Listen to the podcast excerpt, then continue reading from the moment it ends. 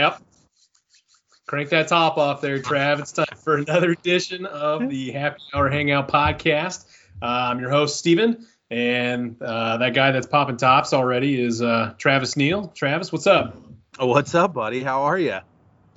I'm good, man. I, you and I haven't had a really good conversation in a couple days. I went down the Cape for for a wedding, and uh, I know you were busy with the twins doing some fun swimming activities. What's uh what's happening in your life?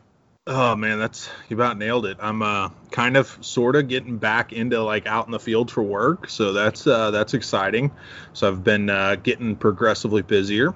Uh, so that's a, those are good things. And uh, yeah, sorry about my my early uh, popping of the top here, but uh, I could use a cold beer, so I uh, I didn't want to give you a chance to do all the pleasantries. I just popped it, and so we're here. well, that's, a, that's right. I know. I, I get I get your feeling. So it's a lot going on, and sounds like it sounds like our lives are starting to get a little bit busier. Hopefully, so hopefully. Yeah. Uh, well, let's go ahead and jump right in. Uh, we're going to do our taste test here. Um, I I think I'm gonna I'm gonna go first this time. There. That's all right with you. So, yeah. like I just said, I actually just spent uh, the weekend in Cape Girardeau, Missouri, our old stomping grounds. I know you were there for the July 4th weekend, uh, yeah. and I ironically was actually there the weekend prior to that. So, either you or I have been in Cape Girardeau the last three weekends. So anyway, I went and had lunch uh, with, at a place called Minglewood Brewery, which is a new place uh, that opened up a couple years ago. Uh, so my taste test today is the Minglewood Brewery. It's called Fact Czech Pale Lager. Check as in C Z E C H, the correct spelling on it. Um, and it's a really, really cool thing of how I came across this. So before I let me pop this this top real quick before I go into my little spiel here. Oh yeah, that came out real good. So I got mine a little stronger, and I see in the notes that I uh, I almost beat you in in the uh, the alcohol content. So this is a pale lager. It's got 5.8% alcohol content, keeping them IBUs low, like I usually do, 35 IBUs. And it is basically so this this brewery. I know you've been here. Uh, if you're if you drank here before?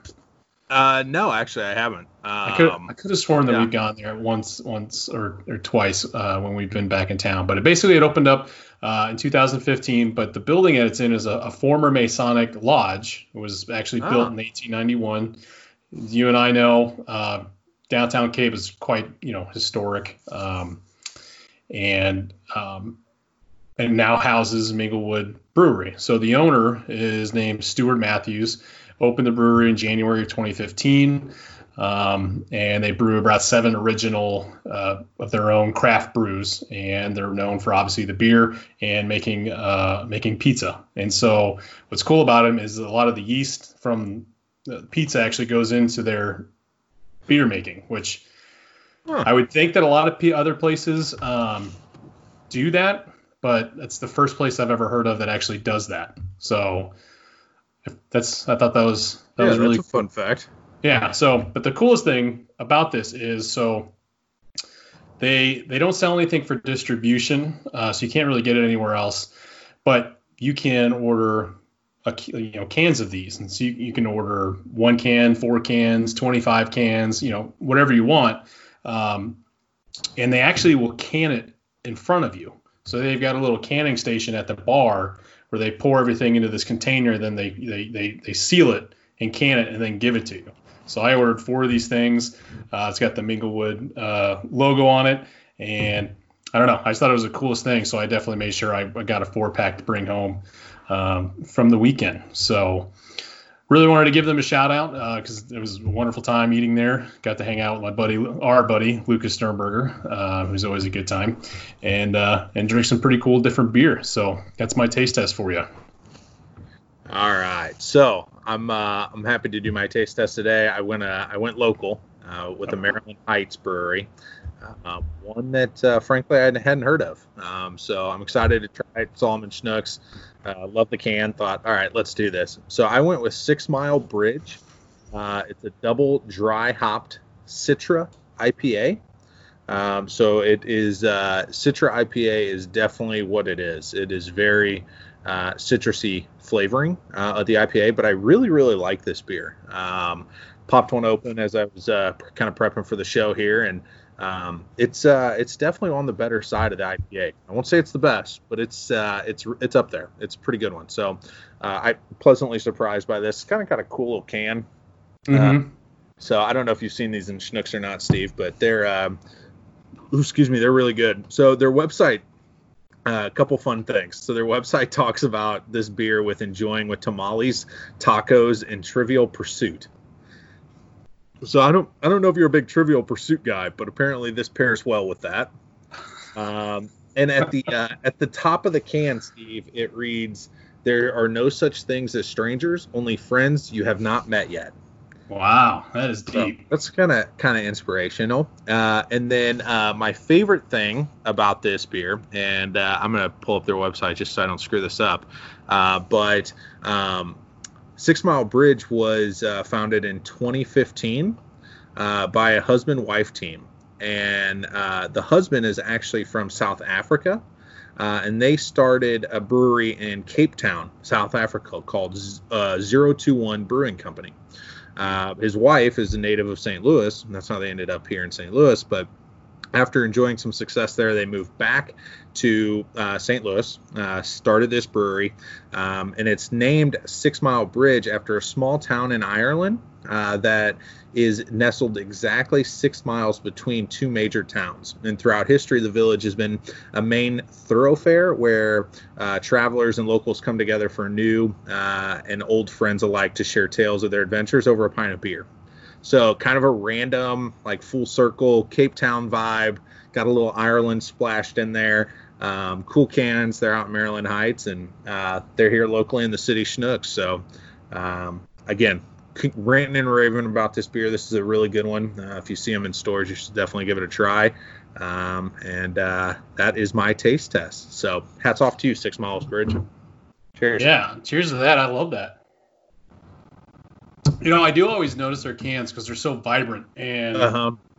and and you just you know exactly what what they are when you see them. I actually didn't realize that they were based out of here, which is really cool. So always gotta always love uh, supporting local. So absolutely. Um, so to kind of kick off the the show, I, uh, you and I have kind of talked about this over the last couple weeks, and thought it'd be kind of fun to start the episode by talking about this a little bit more. Um, and really, kind of the question of the matter is: Are you wearing a mask? And is this something that maybe you that you think that the government, local government, or public health officials in your area should is something that they should be enforcing to the public. And the reason that we've been kind of talking about this uh, is kind of like what I talked about in the beginning of the, the top of the, ep- the show here. Um, so two weeks ago, my wife and I went to an engagement party at uh, in Sikeston, Missouri, uh, which is about two and a half hours uh, south of St. Louis City, and we were at a, a, a someone's backyard and it was probably maybe 20 25 people. Clearly nobody was you know really practicing that much of social distancing. Obviously nobody had a mask on. Um, and then obviously last weekend you went to uh, cape for kind of a fourth of july thing with uh, kind of our circle of friends. You want to talk a little bit about that on as far as how, what it was like with uh, doing all the activities you did and, and social distancing and things like that yeah you know i uh I mean, as as far as as um, uh, stringent, I guess, or, or uh, of how we had been, how I had been prior, that was definitely the loosest I had been with it. Mm-hmm. Um, we uh, we did a lot of uh, outdoor games, some swimming, played golf, um, and then um, you know we we ate and hung out at um, two of our friends' house, and so um, I think could we have been more strict of it? Sure, uh, but we weren't going in any restaurants, uh, didn't go inside, and, and certainly weren't um, sitting on top of anybody outside of a group of you know a handful of people. So um, in the grand scheme of things, it certainly wasn't super strict, but um, we weren't reckless about it either. And so then, there's obviously this past weekend, my wife and I were back in Cape for a, a wedding. Um, we had my wife was in the wedding, so we were part of the re- of the uh, rehearsal and then the rehearsal dinner uh, that Friday, uh, which actually had quite a few people in this in this location. And there really was no way to social distance and there weren't really any masks. And then saturday obviously we had the wedding which was an outdoor wedding essentially. It was the reception was at a barn but and there was some mask wearing um, you know by by a lot more elderly folk and but and you you could kind of be a little bit more on the social distancing side of things but it was not the easiest by means um, and the reason why I, I kind of give this prelude here is because so St. Louis has been kind of under the public order of if you ever go out in public, you need to be wearing a mask. I mean, there's gas stations here that will not let you enter without a mask. Um, grocery stores like Schnucks, it's it's it's absolute must have. Cape Girardeau in that area uh, actually, as of today, we're recording this on Monday. They have to wear an, uh, a mask now in all public uh, forums, uh, and so obviously there's there's people that are for for it and against it. I believe there was some protesting actually today in Cape Girardeau. If you read the news, um, that is, that is awesome. I missed that. that, that is awesome. so the question is: is are you do are you doing your part, Travis, in wearing the mask? Do you think it's something that should be you know enforced? And I really, I guess, the third question really is: is it is it something that's that is enforceable uh, to the point of we're going to we're to kick you out unless you have one one on. What what are your thoughts? Oh man, this is a uh, this is a loaded question. These are the kind of political questions I live for. So, um, I will I will start by saying this. Um, as far as masks go, I uh, I err on the side of, of caution uh, with my work. Uh, I'm in and out of hospitals on a fairly regular basis. Hmm. Um, we're doing surgeries and uh, OR and patient visits, and you know, for example, today I met with a patient that was in his 90s. And so, um, just from that perspective alone, um, yes, I, I'm I'm a personal proponent of masks. Um, we had a little bit of a respiratory scare with twins when they were super. ended up in the NICU for three weeks, um, and so I I think that that certainly played a, a factor in it, and certainly um, actually a couple months later that we were uh, back in the PICU uh, because of uh, RSV. Um, and so two respiratory issues kind of off the bat in their younger days. It's kind of um, put this whole thing through a, a lens that uh, frankly I can't I can't shake. So I will start your question by saying yes, I try my best, and uh, I feel like we've done a pretty good job. Uh, of, of social distancing and, and wearing a mask. Um, any and all times uh, applicable. I don't go into a store without one. Um, you know, you won't see me going into a hospital. Uh, any, I mean, basically any place public, I have a mask on. So let me start there. The thing I will say, uh, and the the reason I chuckled about this political question, uh, and I view it in a political sense, is because, in in my opinion, uh, I view myself uh, as a right leaning. Um, conservative with very strong ties to libertarianism. Uh, and what what how I view that is that I think that the government screws up way too damn much to put them in charge of, frankly, hardly anything, right? Um, and that's just kind of how I view uh, the world and how I view certainly U.S. politics. And so, for that reason and that reason alone, uh, I don't think it should be mandated. I don't think there's a lot that should be mandated. Um, and I'm not really sure exactly how you could mandate something like this. Um, now, do I think individual businesses, do I think a place like Schnucks deserves the right to post a sign and not let you enter their place of business without a mask? Absolutely. I think every every business in the world has every right to do whatever they see fit in between their doors. Um, so it's kind of a double-edged sword. I think that it should be policed based off of people that think it should happen. So if Target wants to have a mask only to enter, I think you should have to wear a mask to go in there. Uh, now, do I think the cops should be pulling me over on my walk around the neighborhood because I don't have a mask on? I mean, that's nonsense. But if you're not going to enforce it from that level, how could you enforce it, right? Mm-hmm. Are they going to walk? Are you going to have like mass patrol that are going to walk around and find people? I mean, seriously. So you you have these you have this swath of people that think, oh yeah, we have to have we we have to enforce this. Well, take a step back and think how are you actually going to enforce this? There's no way to enforce this unless you are going to put people in prison, handcuff them, or fine them. I mean, this, it's so that's nonsense, and I don't think the government has any place or business doing that. Um, so I'm kind of all over the place there, but short answer: government, get the hell out. Individual businesses, if they want to mandate it, absolutely, and you're right. And on a personal level, I think it, it doesn't hurt you to put a mask on, and it could help prevent transmitting the disease. So, as a personal opinion, I wear a mask. I think most people should, especially out in public, especially if you're around elderly people. Hopefully, that summed up my position nicely. well, and to be honest, I think you you essentially answered what my third question was, which was, can it even be enforced? And yeah. the simple answer of that is no. Yeah, no. It's so it's so difficult now. If it's on a, a, a business enforcement, then yeah, you can do that. I mean, yeah. Every business has has a right to say we will not serve or take you know allow you in just because we choose not to. Like they can choose to do that. Um, and so by using it through the course of the fact that we want you to wear a mask, and if you're not, you're not going to be coming in here, and that's just that's just how it is. But the fact that the government is going to be able to enforce it, and see, that's why that's why I can't stand why people think that this is nothing but just a huge like government control, uh, government like uh, I can't right, think conspiracy theory. Yeah, I can't I can't yeah. uh, conformity like a, uh-huh. a way for government conformity and and I know people that think that there's nothing but this a, a scheme to just control the the rights of Americans, and I think that is ridiculous because there really is absolutely no way. Like hell, I I run or walk outside in my neighborhood every day since I've been home, and when in March, and I've never once worn a mask doing that, and I will not do that when I'm outside because I'm outside, I'm in the heat. I'm never any, anywhere within six feet of people. And So having to enforce it and having like what you just said, the mass patrol, it's just it's just impossible and it's stupid and it's a waste of, of taxpayer dollars. Uh, now on my end, I I would say that I have been inconsistent. Um, when it's been required, I do wear one.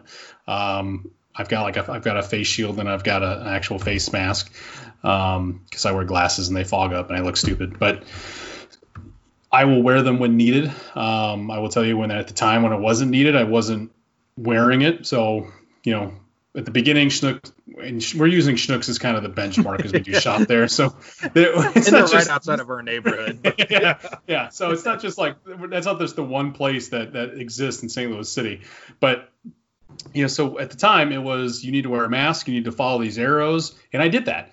And then when those went away, I did that as well. I, I didn't have a mask on, and I, you know, but I kept, you know, to myself most of the time, and and everything was fine. Now it's back to you need to have this on, but you know, you don't need arrows to show you which aisle you want to walk down. And so I have the mask back on again. The other thing too is I I'm, I'm kind of like one of those guys that um, walks in like into a room and gets noticed and instantly turns around and walks out. That's how I approach social distancing. So, you know, for example, if I walk into let's just say an aisle and there's like two or three people that are right there in front of me, I back out um, and then kind of go somewhere else. I constantly do whatever it takes to stay six feet away. Um, you know, keeping social distancing as, as much as possible, even if I have a mask on or a mask off. I will tell you that I've actually been going to the gym this past week. Uh, I actually went to the gym in, in, Cape Girardeau and and I did the exact same thing that I've been doing at the gyms here. I stay as far away from people as possible. If I feel like I'm getting too close within that six feet range, I stop what I'm doing and I leave and I go somewhere else. Uh, anything that I touch, I I, I wipe down. Um, you know, with a sanit- sanitation towel, I even wipe my own hands with a sanitation towel. I'm constantly, you know, using hand sanitizer, doing what people have told me to do throughout this whole process, even if I'm wearing a mask or not. Um, so I guess really the point is when I'm absolutely needed to, I do it. No, I don't think the government can enforce it. But you know what? Just don't be don't be an idiot about it. You know, like keep you know keep your hands sanitized. Keep as far apart from people uh, as you can. Um, you know, if you absolutely have to be next to somebody for whatever reason, I mean, there are going to be times where you just can't help but be next to somebody. Well, then take the proper sanitation efforts. Um, and right now, you know, that's dictated that we all have to wear a mask. So everywhere we go, you know, I have a mask walking into places. Um, most of the time, I have a mask on, and I have a mask walking out on out, out of those places. Um, it sucks. Trust me, I, I'm a guy who sweats a lot uh, and I have a beard, and so that mask honestly makes my beards my my face sweat. Um, you know, I've got glasses, so I'm literally walking with nothing but foggy glasses the entire time. I look like an absolute moron, but at least you know I do it. Um, I don't like it. and I would wish I'd give anything not to do it, but you know, people sometimes people have to do what they don't like. That was something my dad taught me at a very young age, and you just deal with it for the commonwealth of, of, of the people because mm-hmm. there's a lot of people that are getting sick I think I think today's numbers it was 3.3 million confirmed cases with 135,000 deaths. Um, that's that's a four percent rate. Um, you know, so it sucks, but you know what? People just need to live with it. you know what I mean? yep, I do. But I look forward to watching more protests because that's always entertaining. Yeah, I kind of like the uh, Cape Girardeau protest. I uh, that's uh, that's fascinating. A yeah. good old Cape. um, okay, so we've got some some headlines that we kind of wanted to talk about. Uh, I we found four. I think were the most interesting. Um, what do you what do you want to start with? I think I like we, this. I, we uh, go in any direction here with with these, so I'm gonna let you yeah, take first pick. Yeah, so I like the Josh Hawley one. Uh, so I'll, I'll, take the take the reins here. Um, so uh, for those not in, in Missouri and not up to date on Missouri politics, Josh Hawley is a, a senator of ours. Um, U.S. senator, and uh, he found himself in quite a little bit of a predicament here uh, with uh, Woj, uh, WOJ. For those that don't follow the NBA, uh, Adrian Wojnarowski uh, happens to be the uh, lead NBA reporter for ESPN. Well, Josh Hawley has been asking a lot of questions to set kind of the tone for this whole thing. there was a situation back at the beginning of the season where um, there was Hong Kong has had some protesting and um, uh, Daryl Morey, if I remember right, is the uh, GM of the Houston Rockets, and he yep. had um, tweeted that he stands with Hong Kong. And Hong Kong, for those that don't know, is a um, they're under China, but they had some democracy and uh, they were fighting for their rights, basically. Um, and they certainly, if you believe in the American values and our political system and everything else, um, Constitution, that bit, uh, they are closer to us than, of course, China.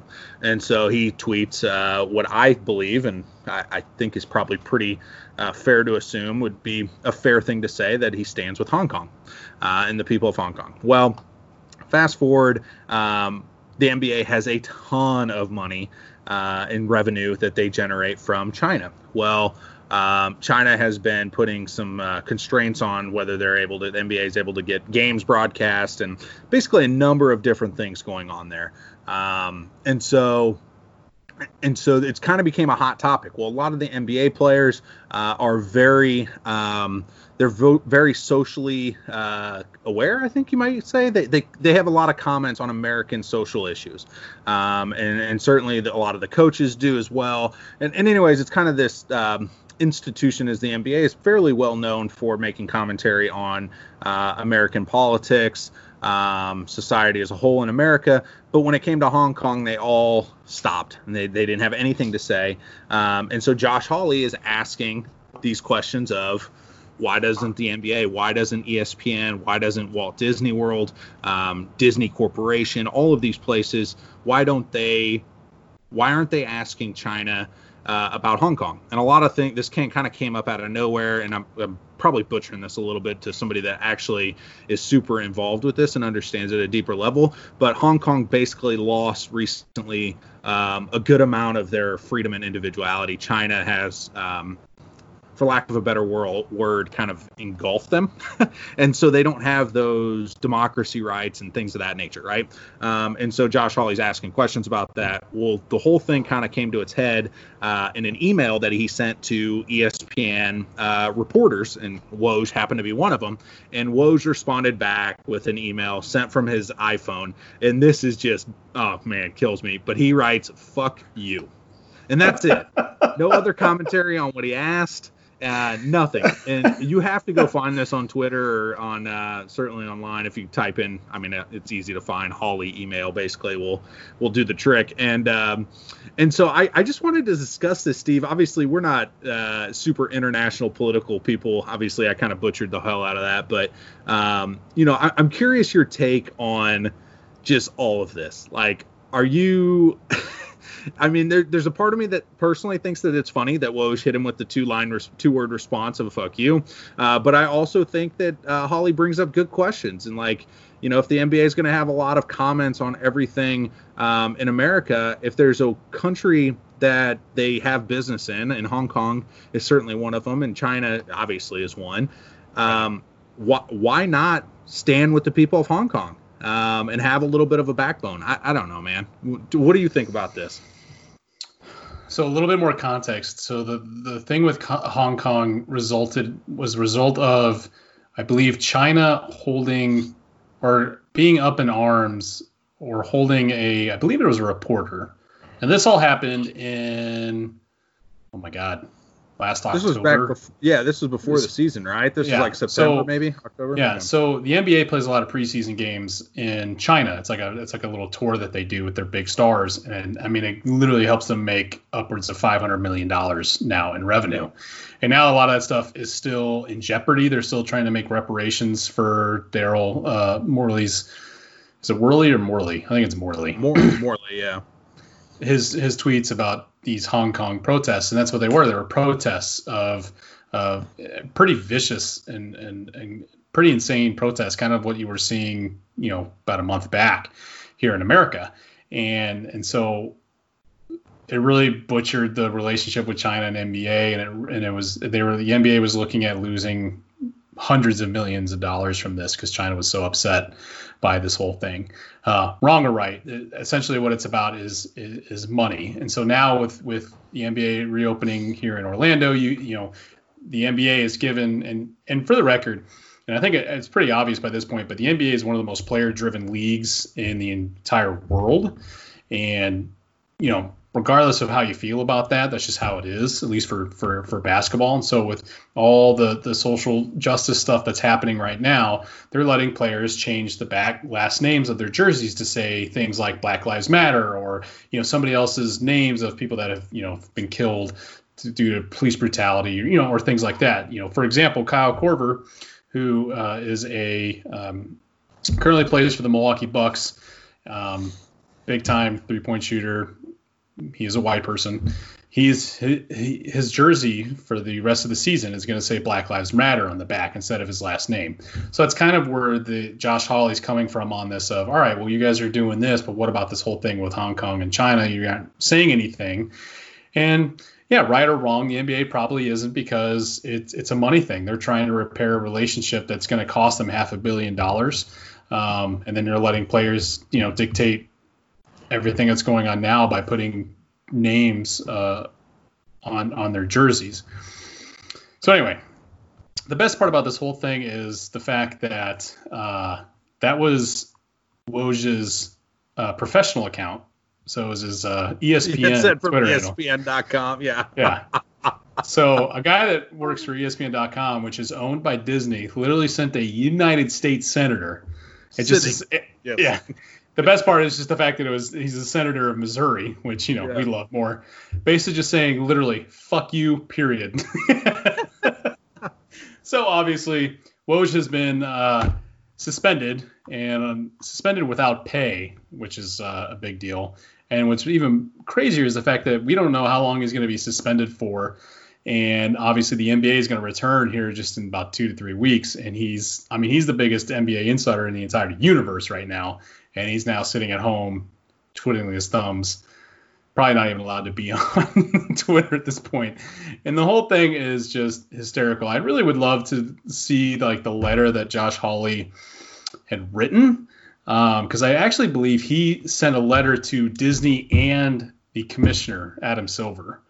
Um, yeah, that I think you the can, reporters are part of. So yeah, you can you can find it online. It's uh it's pretty. He tweeted it out. Um, so it's you can you can kind of get a, a good idea of what he what he writing. So it's hysterical. Next, yeah, um, it is. It's obviously it is. A, it's a it's a money move. It's Adam Silver saying, you know what, with everything with COVID, everything with you know Black Lives Matter, and then everything with China. There's essentially three problems that he's dealing with, and he's probably going one thing at a time. Um, you know, and it's just you know obviously not everyone's gonna gonna like that, but I just thought that the, yeah it's I read that I read the article about Woj getting suspended without pay, and I I lost it because that's I, that does that guy really seem like somebody that's gonna send a text or an email to basically just saying fuck you on it. no, no, he doesn't. But what what I think is almost even more interesting about this whole thing, Steve, is I think that he probably scores uh, an incredible amount of points uh, with the folks at ESPN for this. Like on face, they had to do this, but I think that um, his credibility with players um, and how they view this situation, I I would venture to say 90 plus percent of players uh, have got Woj's back, and I think he become he cements himself even further into being you know the guy for for, for basketball reporting. Just just a hypothesis. Well, I think it's the same situation for Dan Le Batard. Dan Le Batard gets in more trouble at ESPN, and he's he's one of his biggest their biggest radio personalities. Um, yeah. You know, and you know somebody that comes from a minority group. Uh, he's got a lot of ins with the likes of football, basketball, and baseball, and things like that. And so, yeah, I mean, obviously Rose probably isn't going to go anywhere. I mean, he's got more of an insider than I mean, he's basically the Adam Schefter of of the right, NBA. It's just right the whole thing this just kind of came out of nowhere, uh, which is hysterical. So I love it. Let's, let's uh, uh, yeah go. You pick you pick the next one. Um, let's talk about the Redskins. All right, let's do it. The Washington Redskins. For those that have been living under a rock, um, obviously everything that's been going on, there has been a new, more recent, recent call for the. Uh, actually, it was FedEx, so the, uh, to change the name of the Washington Redskins. Um, and this is actually something that has been going on for years and years and years and years. Um, there was actually a big push in 2016, I believe, to change the name, and then the owner Dan Snyder said no. Um, well, then FedEx, which is has naming rights to where the Redskins play football, to another request to to make that change, and it became. You found out yesterday that they were going to do it, but it became official today because I guess there was a press conference about it. So the Redskins are going to quote unquote retire the name, um, and there is no new name or logo anything set up yet. Um, but I'm, I'm I'm very intrigued at how down the middle, um, or I guess how how it's not one sided as far as a reaction to this. There's a lot of people that are all for this. There are a lot of people that can't stand this. Um, where, what side do you sit on, Travis? the old loaded question, Steve. I love it. Um, I uh, I got you there. I happen to sit on the side of, for me personally, um, I, I don't find these types of things offensive. Um, I don't find mascots um, I don't find mascots to be offensive. And um, for our uh, for our socially woke crowd out there, uh, my wife's gonna hate me for saying this, but I have uh, I certainly have a decent percentage, uh, l- low number percentage of uh, of Native American in me, uh, which is a fun fact, Steve. Um, so I I don't find these types of things to be to be offensive. I view it as um, you know, they're the Washington Redskins. That's the name of the team, right?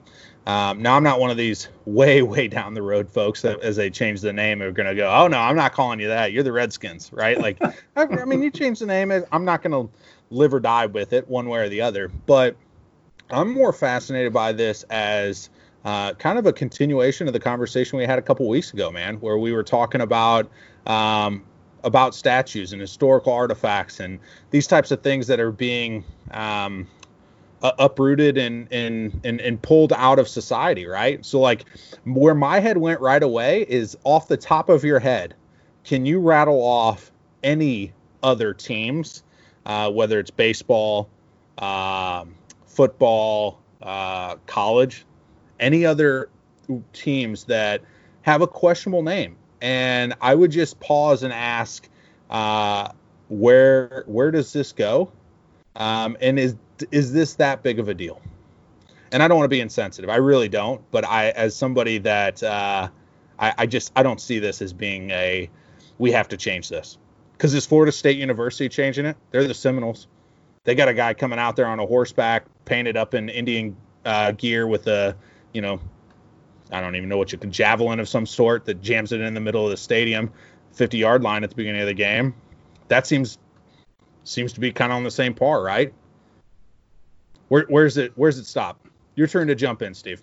So to answer your first question,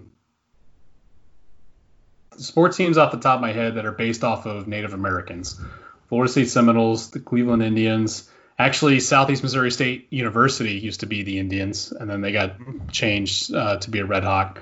Um, and I'm uh, Chicago Blackhawks in hockey. Um, those are the more well-known ones. There's there's there's a couple others, but yeah. Um, the the point is is there's a bunch of them. I mean, even if you think back, I mean, a lot of them have had mascot changes, right? Like Kansas City Chiefs, Atlanta Braves, uh, Illinois Fighting Illini. Now they've changed their mascot, but that that was a Native American, you know, mascot at one point in time. I mean, you just kind of go around the whole country. I mean, they're it's it's everywhere. Here's here's what I would combat. Here's my question that I would combat you on this one.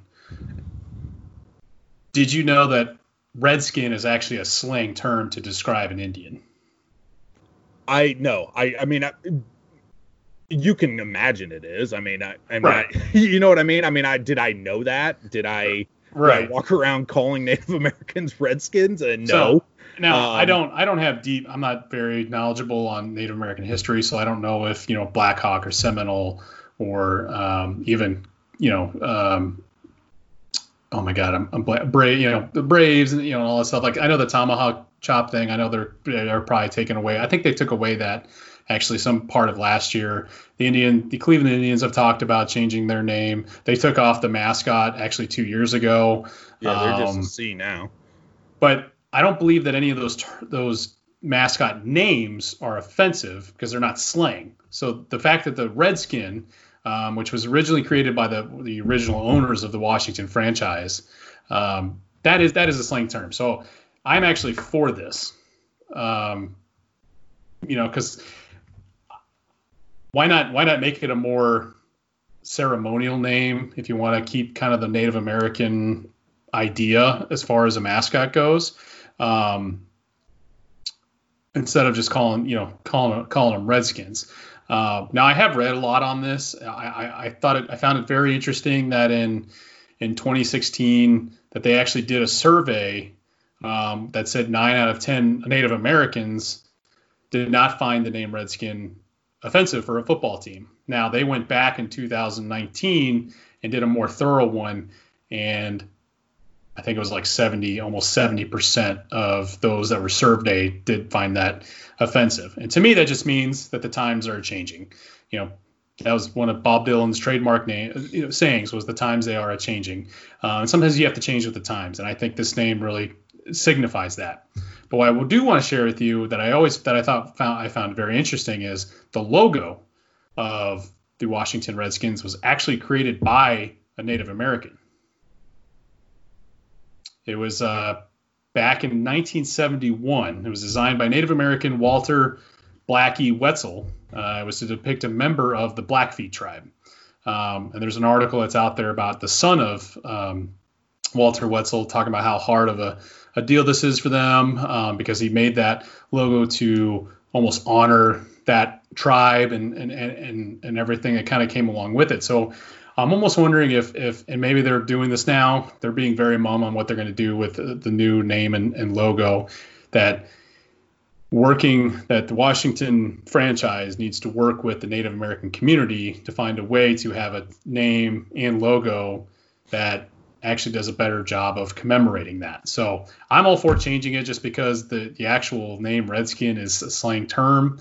You wouldn't want to see that with any other race on a on a logo or, or name of a of a professional sport franchise. Um, and and the time times are changing. You have to change with the times, and if this is the way to do it, then then so be it.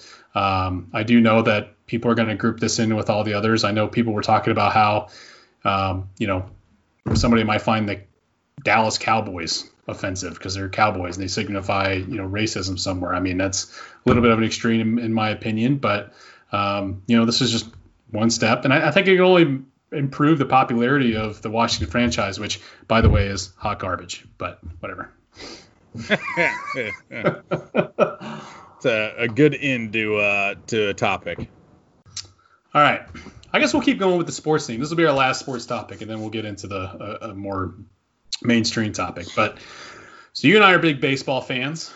Baseball is my favorite sport. I've said that a hundred times on this podcast. Uh, and they're getting ready to kick things off. So they've started training. They've been doing exhibition games. I actually read somewhere today locally that the uh, Cardinals and the Royals will actually have an exhibition game next week in Busch Stadium that we can watch on Fox Sports. So well, what? Right.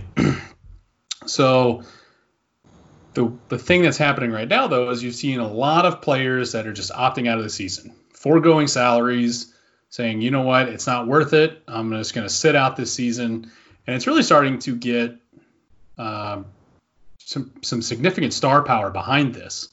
Um, now I've got the list, but I want your opinions on this question.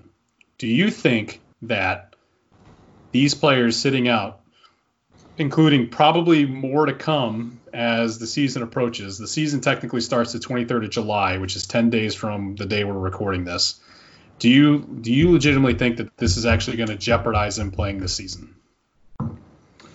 Uh, I don't. I, I don't. I mean, I think that there's, I think there's enough uh, on the table right now that they need to that they're going to try to play. I think I view it kind of like the NBA.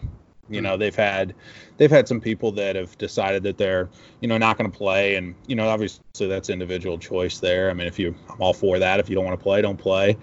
Um, certainly don't expect a check if you're not going to play. But um, I think that um, I think that it's yeah. I I mean I, I just I don't see it kind of curtailing the whole season honestly. Um, I think with baseball in particular, uh, you have I think they expanded the rosters too, if I'm not mistaken. But they 25 guys, right? They're going to bust up to 30, I think, maybe this for the 60 game thing.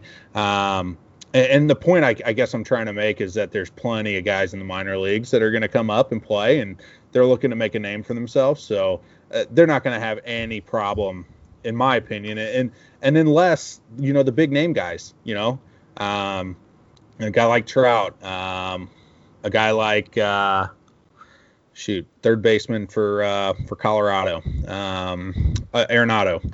You know, unless you get those types of guys that say, "Hey, we're not playing," and you get a whole bunch of them, I, I think they're playing.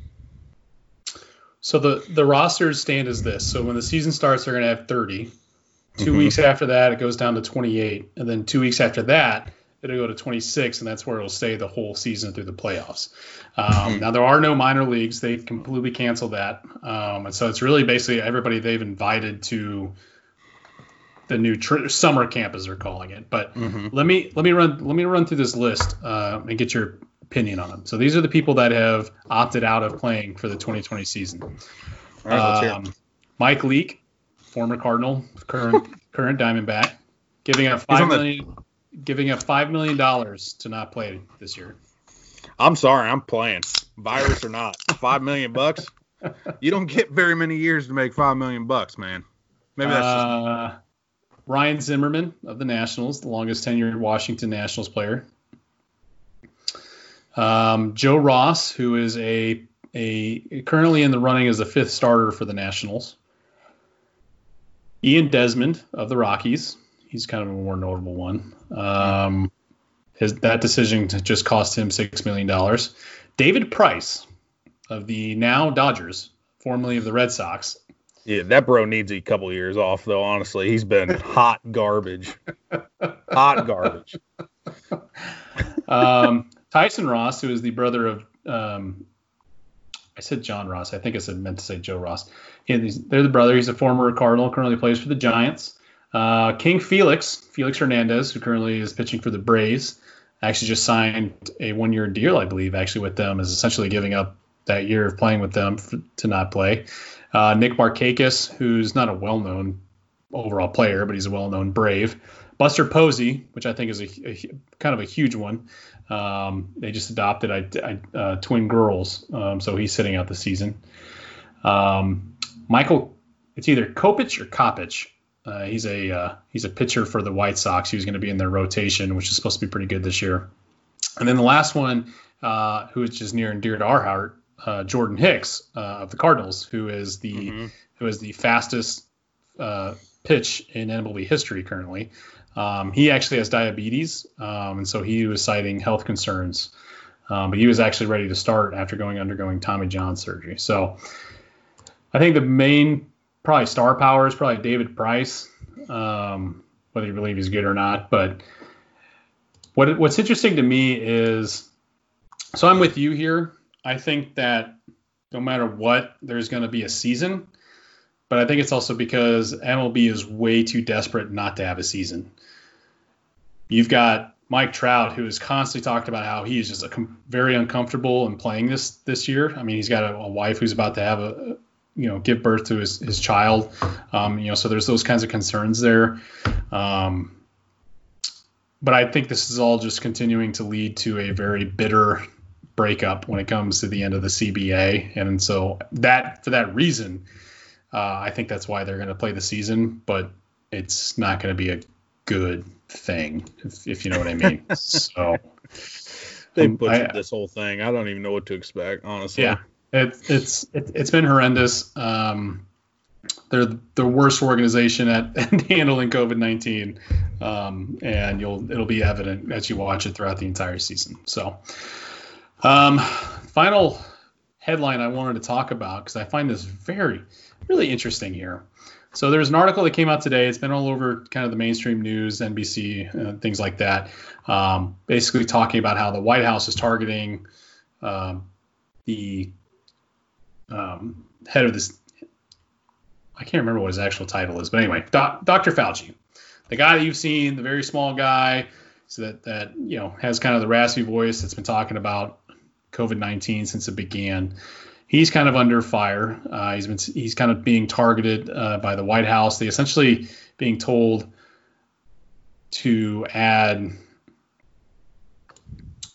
basically to just just discredit him. Um, and the reason is because they have been talking about how uh, he's just he's been wrong a lot on a lot of things, but they also have been saying that his changing advice since this whole thing happened on wearing masks, remarks about COVID 19 severity. Um, you know, if you remember back in March and April, everyone talked about how we, get, we could actually have a million people killed from this thing at one point. Um, you know, we are currently at probably 135,000 confirmed deaths from COVID 19. Um, and the more that I, I, I really looked into it, the more that I realized that this is almost becoming a bitter divorce because you know, if you're like me and my wife, when this whole thing started, was we are sitting there watching NBC News and we're watching the daily COVID 19, you know, press conference at the White House. That's obviously been a lot less. Uh, but it turns out Dr. Fauci actually hasn't done any of those COVID briefings to the president in two months and actually hasn't even talked to the president in a month. Um, and there's just a lot of different different things on here. I, I definitely encourage people to kind of read it because it's a little it's a little complicated. Um, but there's a lot of White House officials that basically say he's been wrong about a lot of things. A lot of it has been more agenda driven, um, and that you know they respect him, but they take what he says with a grain of salt. I don't know about you, but I am completely. it just makes me more uncomfortable when it comes to this whole pandemic that we're in because he is one of the leading, uh, you know, scientists when it comes to infectious diseases. You know, he at one point uh, was working on um, stopping the AIDS pandemic. You know, many, many, many years ago, he's worked under six presidents. It's really weird to me that you know now that Trump's president, he's for some reason it's just not working out. I don't know why, you know, like seven times the charm, I guess. But um, I know you. I know you said you haven't really heard a lot, of, a whole lot about this, but in the crazy times that we are in, I just find this very fascinating. Um, and then before I give you the floor, I want to give you a quote that I read from Admiral Brett, I'm going to butcher his name, Dror. He's the assistant U.S. Health Secretary, and he's part of this uh, pandemic task force. He told NBC News that doc, Dr. Fauci is not 100% right, and he always he also doesn't necessarily, he admits that, have the whole national interest in mind. He looks at it from a very narrow public health point of view. I just find that quote very fascinating and very interesting because part of me is, is, is always going, well, why? And you know, well, what's the reasoning behind all this? So, just off the top of your head, what what the hell what the hell's going on, Travis? I think this is another example of bad Trump. Uh, I, uh, I I don't like this move. I mean, even I I think when you when you think about quality leadership, right? Um, I, I think it comes down to trusting your people. You put good people around you, and you know that they've got your best interest in heart, right? Now, whether you're these people that kind of think he's been all over the place, um, whether you feel like he's butchered this, whatever the case is, this guy's track record speaks for itself. I mean, he's a top infectious study, you know, uh, infectious disease uh, scientist, studied all this stuff. His entire career and life has been wrapped up uh, in this type of thing. And um, I, I know when I when I hear and see stuff like this, kind of I, am with you on you don't really know what to think of it, and it, the only thing you can think is, you know, Trump Trump's a little bit concerned about the outcome in a couple months, and um, you know it, it feels a lot like, and well, let's distance ourselves from this. Um, you know, and, and, and make sure we have some degrees of separation. And I, I, just don't like that style. I don't like that style about Trump, and, and he's certainly been known to do that a, um, a good amount of times, honestly. I mean, think back to his whole administration has had a, a good number of people that, for whatever reason along the way, have you know fell out of grace or whatever it is and they, they you know they're not no longer with him. Uh, and i know changes happen all the time. I mean how you could go back and um, look up obama and, and certainly he had changes amongst people close to him but it just seems like with trump there's a lot of um, I, I, don't even want to use the words backstabbing but it's the kind of word that's popping in my head that just I don't know. I, I just I, I never liked this style. Um, there's a reason he's top of his field, you know. And and at the end of the day, did he butcher the mask thing? You know, would would it have been better to say, hey, look, everyone needs to wear masks, but you can't go out and buy them because we need them for the hospitals? That probably would have been better to say instead yeah. of saying, hey, don't wear them, but knowing that we would probably eventually need to wear them. Um, but I mean, it's hard to make those decisions, man, when you you're literally looking through a scope of a whole public crisis, you know? Right. It's easy to say that in the basement of my damn house talking to you, you know? It's it's harder to say that when you're going to get on live TV and, you know, yeah. hey, everyone needs a mask, but you can't buy them because we don't have enough to make sure medical people have them. Like that that's kind of a tough news to sell. So anyways, that's I just I don't like this side of Trump. He he does do this from time to time and um it's a characteristic of him that I wish he would that he wouldn't do, but I think it's kind of priced in at this point, you know. I think if you do your research, you do some lengthy research. Fauci has said some things that um, that contradict what he's saying now, um, but I think that that doesn't prove that he's not the leading expert. What I think that proves is that our country, let alone the world, didn't do a damn thing about preparing for this or learning about it the way we probably should have to combat this. Um, and then and when we when it hit, you know, our pants were so far down down to our ankles that you know we were still trying to trying to pick them back up. Um, you know, so that that's kind of what I what I what I what I feel from that. Um, I did it did so the last time that uh, Dr. Fauci confirmed to have seen Mr. Trump in person was June second. So it's a month and a half. So He's practicing Things, social distancing, Steve. You don't have to see anybody nowadays. You just pop up on Zoom. There's gonna be a lot more of that stuff, but uh, joking. Good times, good times in DC. Um, Dude, let's uh, let's jump ahead to the Tom Hanks thing. I'm I'm pumped about this. Okay. so set the stage. All right. So I really wanted to I really wanted to end the episode with this because uh, it's something that I heard um, actually in two uh, uh on the radio than I actually saw on Twitter. So there's a contest that's out there uh, that basically said if you had to, if you could watch one, just one Tom Hanks movie 365 days in a row. So you basically have to watch the same Tom Hanks movie for a year to win 6.5 million dollars. What Tom Hanks movie would it be? Now, obviously, this is in honor of the fact that he's got a movie that just came out on, on Apple uh, Apple Plus. Um, so, you being the big movie buff, Trav, why don't you tell me which ones you would consider?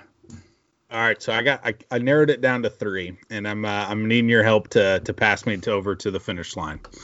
So there's a beautiful movie that uh, our friend did back in 1989, which I'm uh, I'm going old school here, and I'm uh, I'm curious if the, you're gonna have expected this or not, uh, but I'm going as a top three finalist, Turner and Hooch. Do you remember that movie? Yes, I absolutely love that movie. it's a great movie, right? I mean that one's solid. It's it's in my three. I don't think it's my winner, but it's in my in my three. I gotta. I can't. I can't. Uh, so I thought about that because I do love that movie, but I don't think I could watch that dog die. Spoiler alert. Yeah. Every day for a year. I have a hard time watching years. like dogs die in movies now. Yeah. I'm, no, I'm with you. I mean, I, I mean, the money would be worth it, but I don't know. I don't. I don't think I've got the stomach for it. You don't want. To, all right. Okay. So that's fair. Do you want to go back and forth, or you want me to finish off my three here? Finish off your three. All right, so coming in at what I think is going to be number two, unless you talk me out of it, uh, is 2016 uh, movie Sully, where Tom Hanks uh, plays the pilot who lands the uh, lands the plane on the Hudson River. Love that movie. I did love that movie. You you like that movie, Steve? I did not like that movie. Okay, all right. Now, so, now to be fair, I haven't watched all of it, but I, I so here's here's another here's another piece of evidence of why I'm one of the weirdest people on the planet. I don't like watching movies based off of things that have happened in the last decade. Oh, I forgot. I love that. I love so, that. You know that movie with Mark Wahlberg, Patriots Day, about the yeah, uh, great movie. I refuse to watch it. Nah, all right. Well, we like different movies, Steve. All right, so num- number one here, and I don't think you could ever talk me out of it unless by chance I missed an unbelievable movie. Uh, I knew right when you brought this up, this was my movie. This is how well I know this is my favorite. 2002, Leonardo DiCaprio, Catch Me If You Can. The best Tom Hanks movie ever made. I'm going on record right now. That's my number three. Oh, all right. So maybe I do know a thing or two about movies, Mr. Movie Buff. I love, love, love that movie. So that's my number three. So yeah, I, I just that that's just um I'm sorry, which one you said that you, you said Catch Me If You Can, right? Yeah, Catch Me If We okay. Can is I was my number one going into it. I'm looking at the list here and I saw The Terminal, which is came around uh, right around the same time, and I didn't like that movie either. So um, yeah, so Catch Me If You Can is is, is a good one because that one I'm always thoroughly entertained. That's a movie for me that if I'm flipping channels and I see it on there, I stop. Same. My second one, um, honestly, I had to go Forrest Gump. And here's and here's my logic behind it. Have you ever been to Bubba Gump Shrimp Company? yeah. You know how it's playing on repeat? yes. If you're there long enough, which most of the time people are, you're essentially watching it twice. So I could do that for 365 days, and it's a wonderful movie. It's a classic. Um, Who's your number one, Steve? So I've got a. This might be cheating a little bit, but one. I got a one and a one A. of course you do. of course. Um. So one A is a League of Their Own. I don't know if I ever watched that. Wow, you call yourself a sports fan? No, I yeah, I mean, I'm sure I've seen it. It's from old times, but that's where the line "There's no crying in baseball" came from. Ah, it's a great line. yeah, goddamn right. Um, that's that's that's a pretty good one. But for me, number one, um, it's got to be Toy Story. you can call me you can call me a dork all you God. want, but that's uh, that is one of my favorite anim- animated movies of all time. Actually, Toy Story 2 is one of my favorite animated movies of all time. I literally can watch it through. I can almost probably quote it, honestly. But if I had to sit there for 365 days a year, I would watch Toy Story. All right. Well, fair enough. So, who do you think? Who, who do you think would would win that? You or me? Because that's the same thing over and over again. Just watching one of those movies, the same thing over and over again for 365 days, two hours and a half mil. Life. Yeah.